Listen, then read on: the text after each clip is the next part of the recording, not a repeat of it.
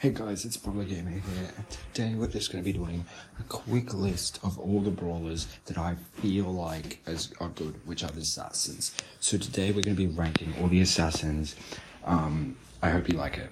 So in first place, obvious, it's Cordelius right now. Cordelius is probably the best brawler in the game. Almost Shelly. I think Shelly can counter Cordelius at some times because if Cordelius doesn't have his super, he can't really work around Shelly. Um, in second place, we've got Buzz. I just feel like Buzz's stun is really good right now because he can easily dive on those long range brawlers that can't really do anything against him.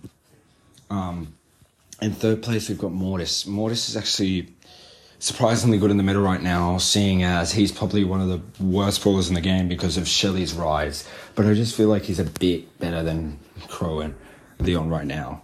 So up to the two legendary assassins. So Crow and Leon, I think are just not too good right now. Leon can't find any use really. He can't really do anything except maybe killing like a Shelly or a Primo off, but that's basically it. And anytime he gets close to a Shelly, bang, dead. One super, bang, dead.